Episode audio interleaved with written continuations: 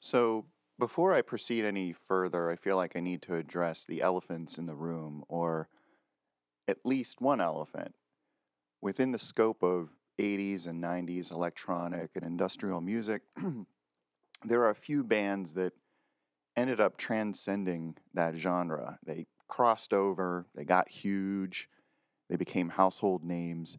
And back in the day, your parents might have even heard of them, if not actually been able to hum their big hit.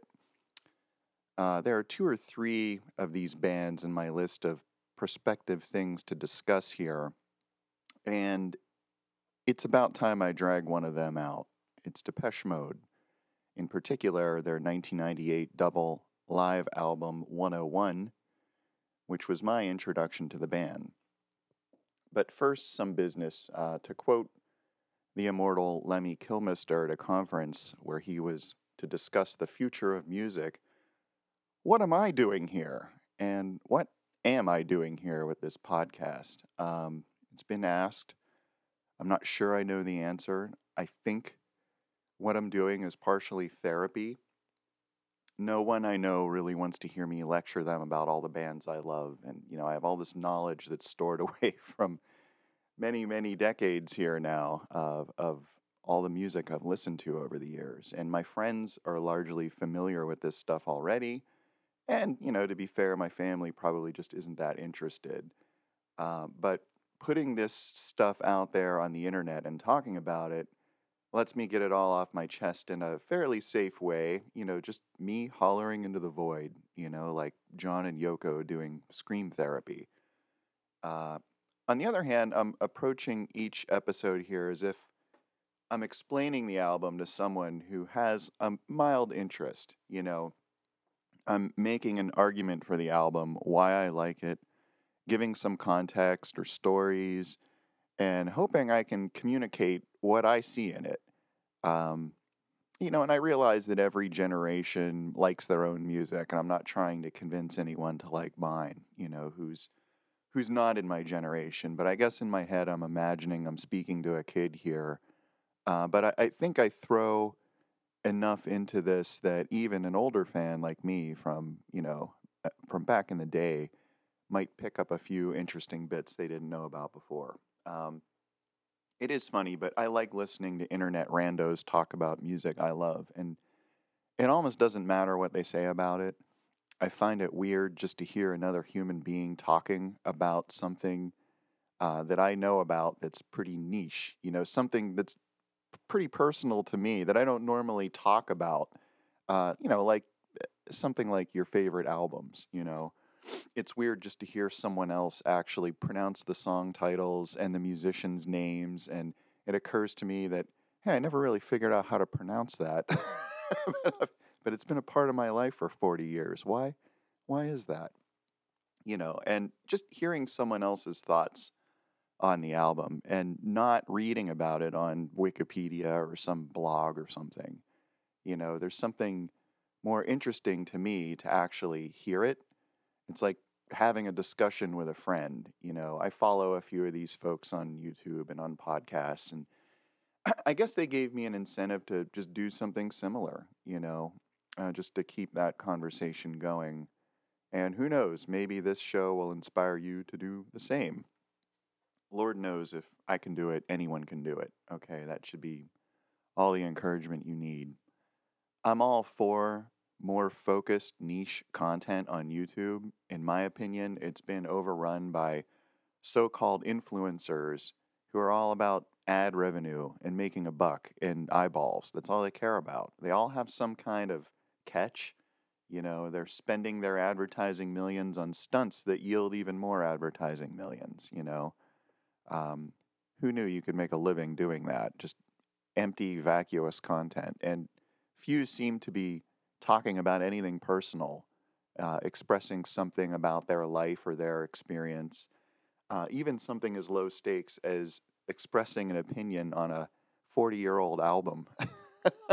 so all the thumbnails that are coming to me over YouTube through the stupid algorithm are just full of big, bright clickbait letters like, you'll never believe what happens, and caught by the cops while bungee jumping off a Walmart, and here's some crap I bought or some stuff I ate for dinner. Um, the music commentary that I see, you know, that's just sort of dredged up, is pretty much limited to either old interviews or, you know, that were just ripped off VHS tapes or videos of people reacting to songs. I don't get that at all. Who the hell cares to see someone reacting to a song? Like, uh, why is that interesting to anybody? I have no idea. Um, and how those kind of videos like aren't copyright violations is anyone's guess. And I know people are making original content that doesn't have copyright violations that are getting taken down for copyright violations. So, YouTube, get a grip, okay? Um, and it's time that we, the people, take YouTube back as a platform because it's really, it's really become the cable TV of the internet. It's just a, just a desolation, you know, a thousand channels of nothing. And at least, you know, I guess we are paying for it through ISP fees and whatnot, but I encourage you all to fight back. Start your own channel. Talk about something in your life that means something to you. And Lemmy, that's what we're doing here. So that's the end of my rant. So let's go back to the elephant in the room here, one of them, Depeche Mode. Uh, when did I first hear Depeche Mode? So once again, we're going to step into the Wayback Machine. This time we're going to set it to 1990. And it may be hard to believe it now, and kids don't know who they are, but in 1990, Depeche Mode were about to become the biggest band in the world, or, or one of the top three biggest bands in the world. And they blew up beyond all expectations with their album Violator. Uh, even my parents could hum Enjoy the Silence and weren't wholly unfamiliar with it. And I distinctly remember hearing that song played over the PA at a local smallish amusement park and thinking, ah, yes, they've arrived. Depeche Mode have arrived. Uh, but once again, and maybe for the last time, I heard them through my sister's fabled college boyfriend, the one with the extensive record collection. Uh, and I'm not going to talk about him anymore because who cares, right? Uh, but I, I made a crappy copy of Violator at the time on a, another cheap cassette tape, but I didn't really get into it. A few months after that, I was hanging out with a different friend, and I talked about this guy briefly in the Nitzer Ebb episode. Uh, he was from the big city and therefore more sophisticated than the rest of us podunks. He moved to our much smaller town. I think it was in our senior year, so I'm talking about my senior year in high school here, probably. Uh, we became friends because I think we had some classes together and we we started studying and doing homework and such. And if I were being honest, I think he just wanted some help with his homework.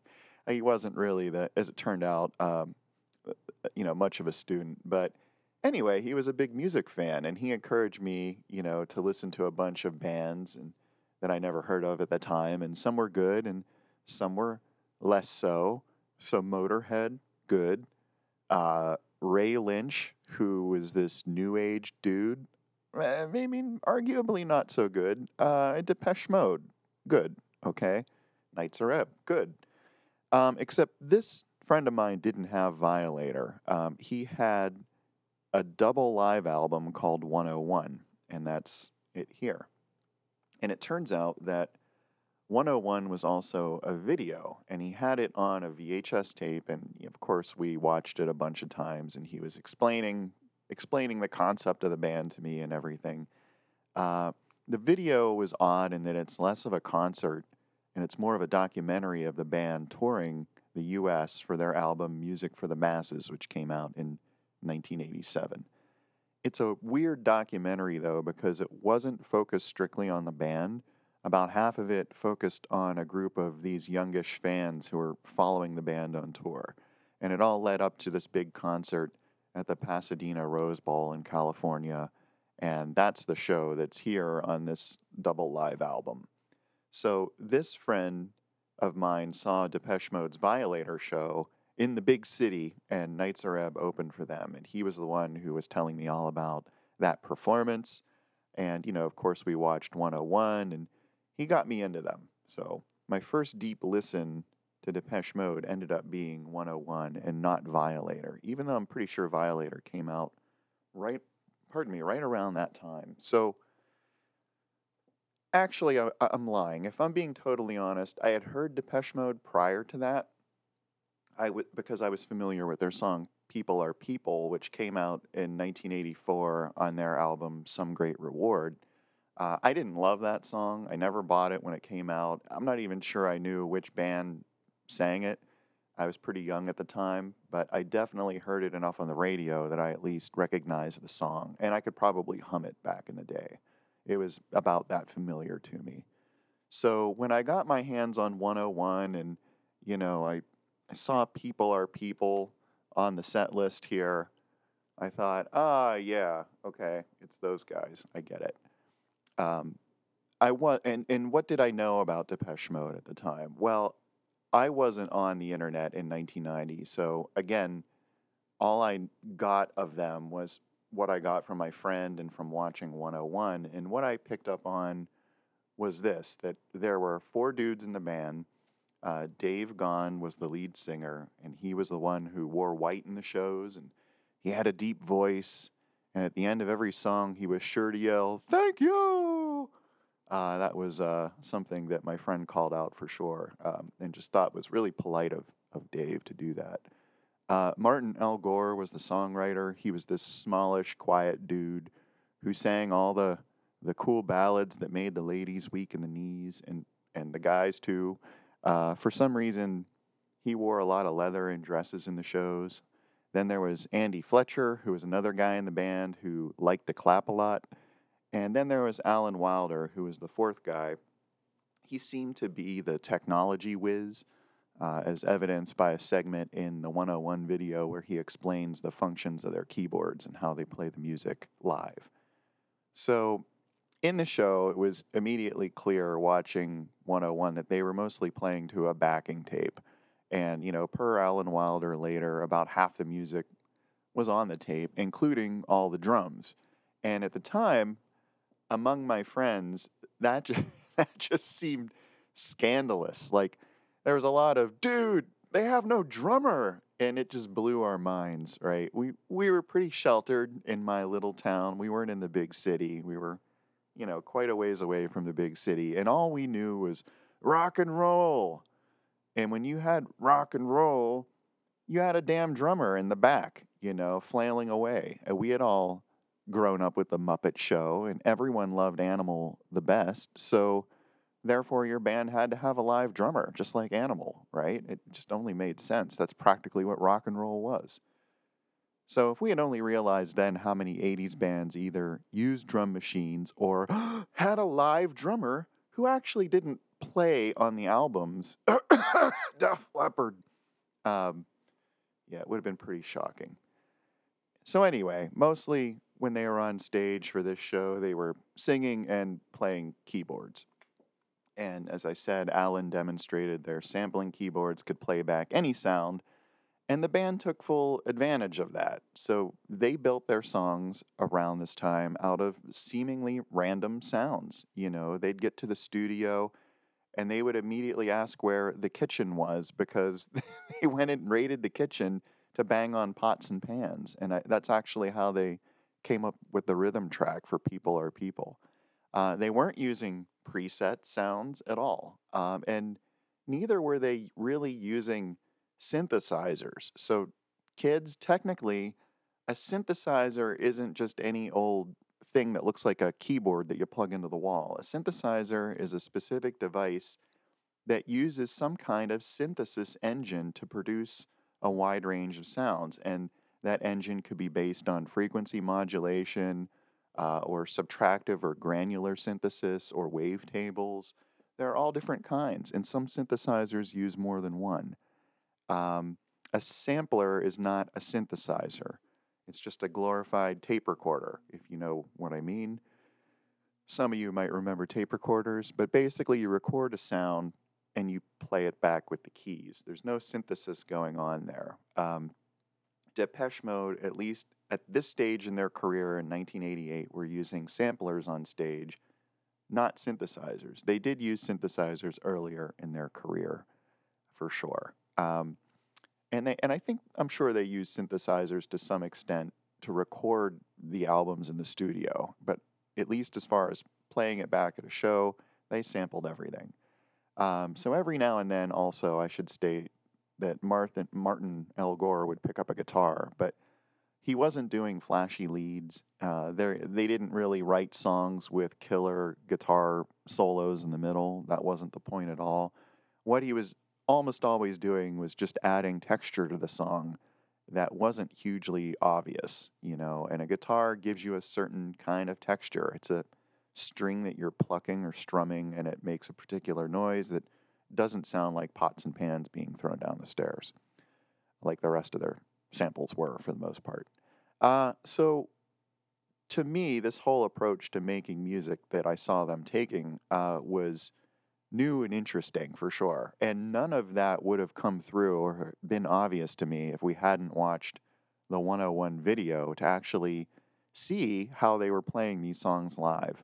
Um, that was fascinating to me as a kid who was interested in technology and computers to see that you know you could make the music I love, the style of music I love by using technology and computers and to see how some professionals did that. That was a big deal.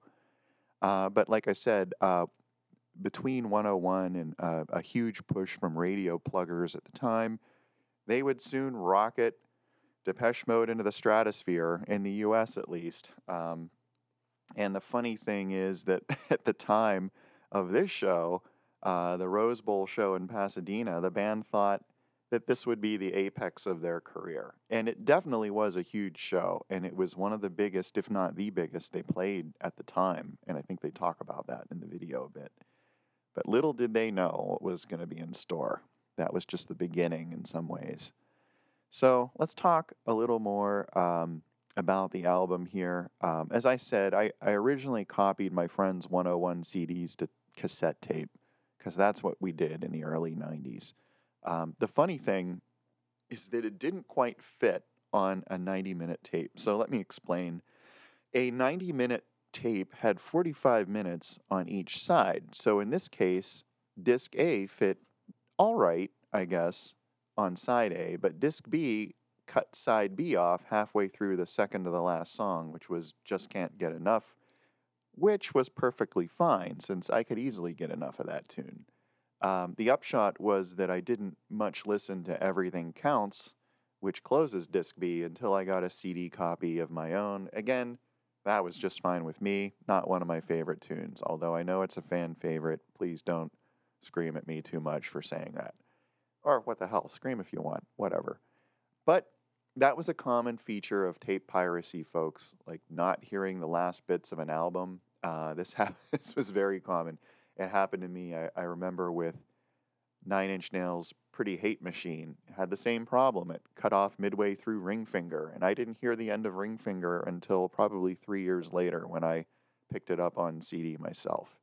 And you know, the music industry is as it was and ever will be. They make you buy the same music over and over and over again in different formats, and now they're doing it with digital rights management. Thank you, Apple. Anyway, back to 101. Let's talk about the artwork. So, the artwork for 101, I'm pretty sure this is the first time the band worked with Anton Corbijn, the great Anton Corbijn, uh, the photographer. He's a Dutch photographer. He became famous in the 80s for taking cool looking, and the 70s too, for taking cool looking, grainy black and white pictures uh, famous post punk bands like Joy Division, U2, and then Depeche Mode.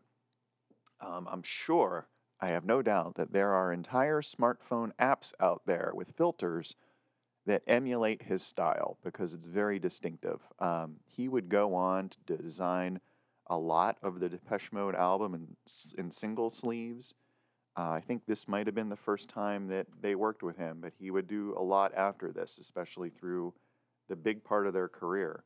He'd direct a bunch of their videos, and he pretty much single handedly designed the production elements of the 1993 devotional tour, which was probably the biggest tour they ever did. Um, but here he was just getting started with them. Um, the cover is just a shot of the merch booth at the show. So if you look carefully at it, you can see that you know shirts are twenty three dollars, ten dollars for a program. You have pins available, six dollars. Those are 1988 prices, kids. You can expect to pay at least double that at a show these days. Um, let's crack this thing open. Not much going on in the the sleeve to disc A. There's a you know shot of Dave on stage, and you get that same tiny Helvetica type that New Order loved to use. This very clean, sort of itty bitty, formal looking type, and a lot of a lot of negative space to kind of offset that. So that's all right. Um, the back picture is just a picture of a uh, Route 66 road sign. Presumably, you know, this is a hat tip to the fact that the show was recorded in Pasadena, California, or the fact that the B side to Behind the Wheel was a cover of the old Bobby Troup tune, Get Your Kicks on Route 66. Um, I guess Alan Wilder supposedly came up with the title of 101, and it there were three reasons for that. So, for a lot of people, this album would be an introduction of sorts to the band, you know. So it's like Depeche Mode 101. It's the college course, it's an introductory course. The other meaning is that US Route 101 famously extends down the West Coast and is commonly associated with California. And uh, I guess the Pasadena show would be the 101st show of the tour. So, pretty apt title. Look at the big brain on Alan. Um, the second disc has a really plain cover and it has a booklet of photos. Photo mode by Anton Corbijn is what it says. So take a look at some of these. There's Martin L. Gore on stage, picture of the Rose Bowl, picture of some fans. There's Alan and Fletch, Dave and the band. The band is with D.A. Pennebaker, who directed the 101 documentary. Dave's jackets. Here's Martin playing guitar and Fletch pretending to play guitar. Guess that's Dave feeling moody. And Dave après mode after a show. So there you go. A little bit of Anton Corbijn photography in there. So let's just talk about the tracks, run down through them really quick. So we start here. It's a little confusing because they they switch the colors on the back cover. It's just confusing to me. So disc A starts off with Pimpf, which is this instrumental opener that was almost certainly just a backing track that was playing off a tape to give the band time to come out. I think that's pretty clear from uh, watching the video. It goes right into Behind the Wheel. Now, that's a great opener because it introduces each song element bit by bit and it gradually kind of builds up the tension. The song's kind of very repetitive, but each voice comes in one at a time. So that makes it a good show opener. That goes into Strange Love, and this is a great track that just showcases all of their strengths. It's got solid songwriting, excellent sounds, great production. That leads into Sacred, uh, you know, the classic Martin L. Gore song equating religion with sex. Kids love it. It goes into Something to Do. This is what my friends and I asked ourselves all the time, so we felt very seen listening to this song. Blasphemous Rumors. Uh, it's one of Martin L. Gore's slow ass ballads. I would usually skip this one, honestly. That leaded, uh, led, leaded, yeah, went right into Stripped now, that's a pretty intense tune. Um, the ending, if you watch the video, featured Martin L. Gore hitting some cool plastic panels that were rigged up as MIDI triggers, uh, which caught our imagination somewhat. Like, what else could you do with MIDI? Um, it was much cooler than just playing the sounds on a keyboard. Um, that led into Somebody. I had a girl once force me to listen to that song, and I suspect she was trying to send me a message but the message I got was that I appreciated Depeche Mode's faster tracks and not their schmaltzy ballads. And uh, that rounds out this set with uh, Things You Said, which is some sort of uh, revenge fantasy in slow motion, I guess, sung by Martin L. Gore. Again, I like their faster songs. Maybe it's just me. Disc B starts with Black Celebration, just a classic track. It's their statement on being goth. Gotta love it. Uh, Shake the Disease, okay songs, but nothing. One of my favorites, an underrated banger. It's refreshingly nihilistic. I especially like when the extra kick drums come in on the second verse. Uh, remember, kids, God is saying nothing. That's what Martin L. Gore is telling you. Pleasure Little Treasure, pretty cool dancey tune. Um, I think they must have borrowed Pink Floyd's quadraphonic setup for the intro where they pan the little synth noises all around the stadium using a joystick. That's kind of trippy. Wear headphones and listen to that. Uh, again, People Are People is on here. The music is actually pretty great on that, and maybe even bordering on like industrial with the the clangy kind of rhythm tracks. But man, the lyrics, I agree with with Martin L. Gore. The lyrics kind of don't hold up. At least that's my opinion. And Martin L. Gore's. Question of Time, pretty cool, fast tune, lots of energy. That goes into Never Let Me Down Again. Okay, kids. Never Let Me Down Again. This is in the running for the greatest song ever and the greatest performance ever. I mean, fight me. Come on. This song is just a straight up banger. It's easily my favorite Depeche Mode song by a country mile. And I mean the kind of country mile depicted in the video for Never Let Me Down Again, which was directed by Anton Corbijn, by the way. I mean, damn. I mean, this track kills. The performance is nuts. Uh, according to legend, this is the first time Dave got the crowd to wave back and forth, which became a thing with them. And you can you can just watch this happen in real time, watching the 101 video. And my favorite part of that is the, the look on Alan Wilder's face when he realizes what's happening. And I think even he was taken aback, you know, like, holy cow, look at that. Anyone would be stunned. I mean, what a moment. Uh, and the song is just epic. Um, I want to make an, uh, an edit of this song that just goes on for about 12 hours. That'd be great. Uh, by the way, fun fact about this track, too uh, Depeche Mode obviously sampled the big rock drums. And I know what you're thinking. Yeah, they sampled the drums from the opening two bars of Led Zeppelin's When the Levee Breaks. But no, you'd be wrong. They sampled them from the Beastie Boys' Rhymin' and Stealin', and the Beastie Boys sampled them from Led Zeppelin. So when you're watching this performance or listening to it, you're hearing some second generation samples of John Bonham banging out that levee beat from Beyond the Grave. I mean, yeah, just like smoke on that, you know. All right. Well, yeah, give me a minute here. I got to gather myself. Yes. Okay. I'm good. a question of lust.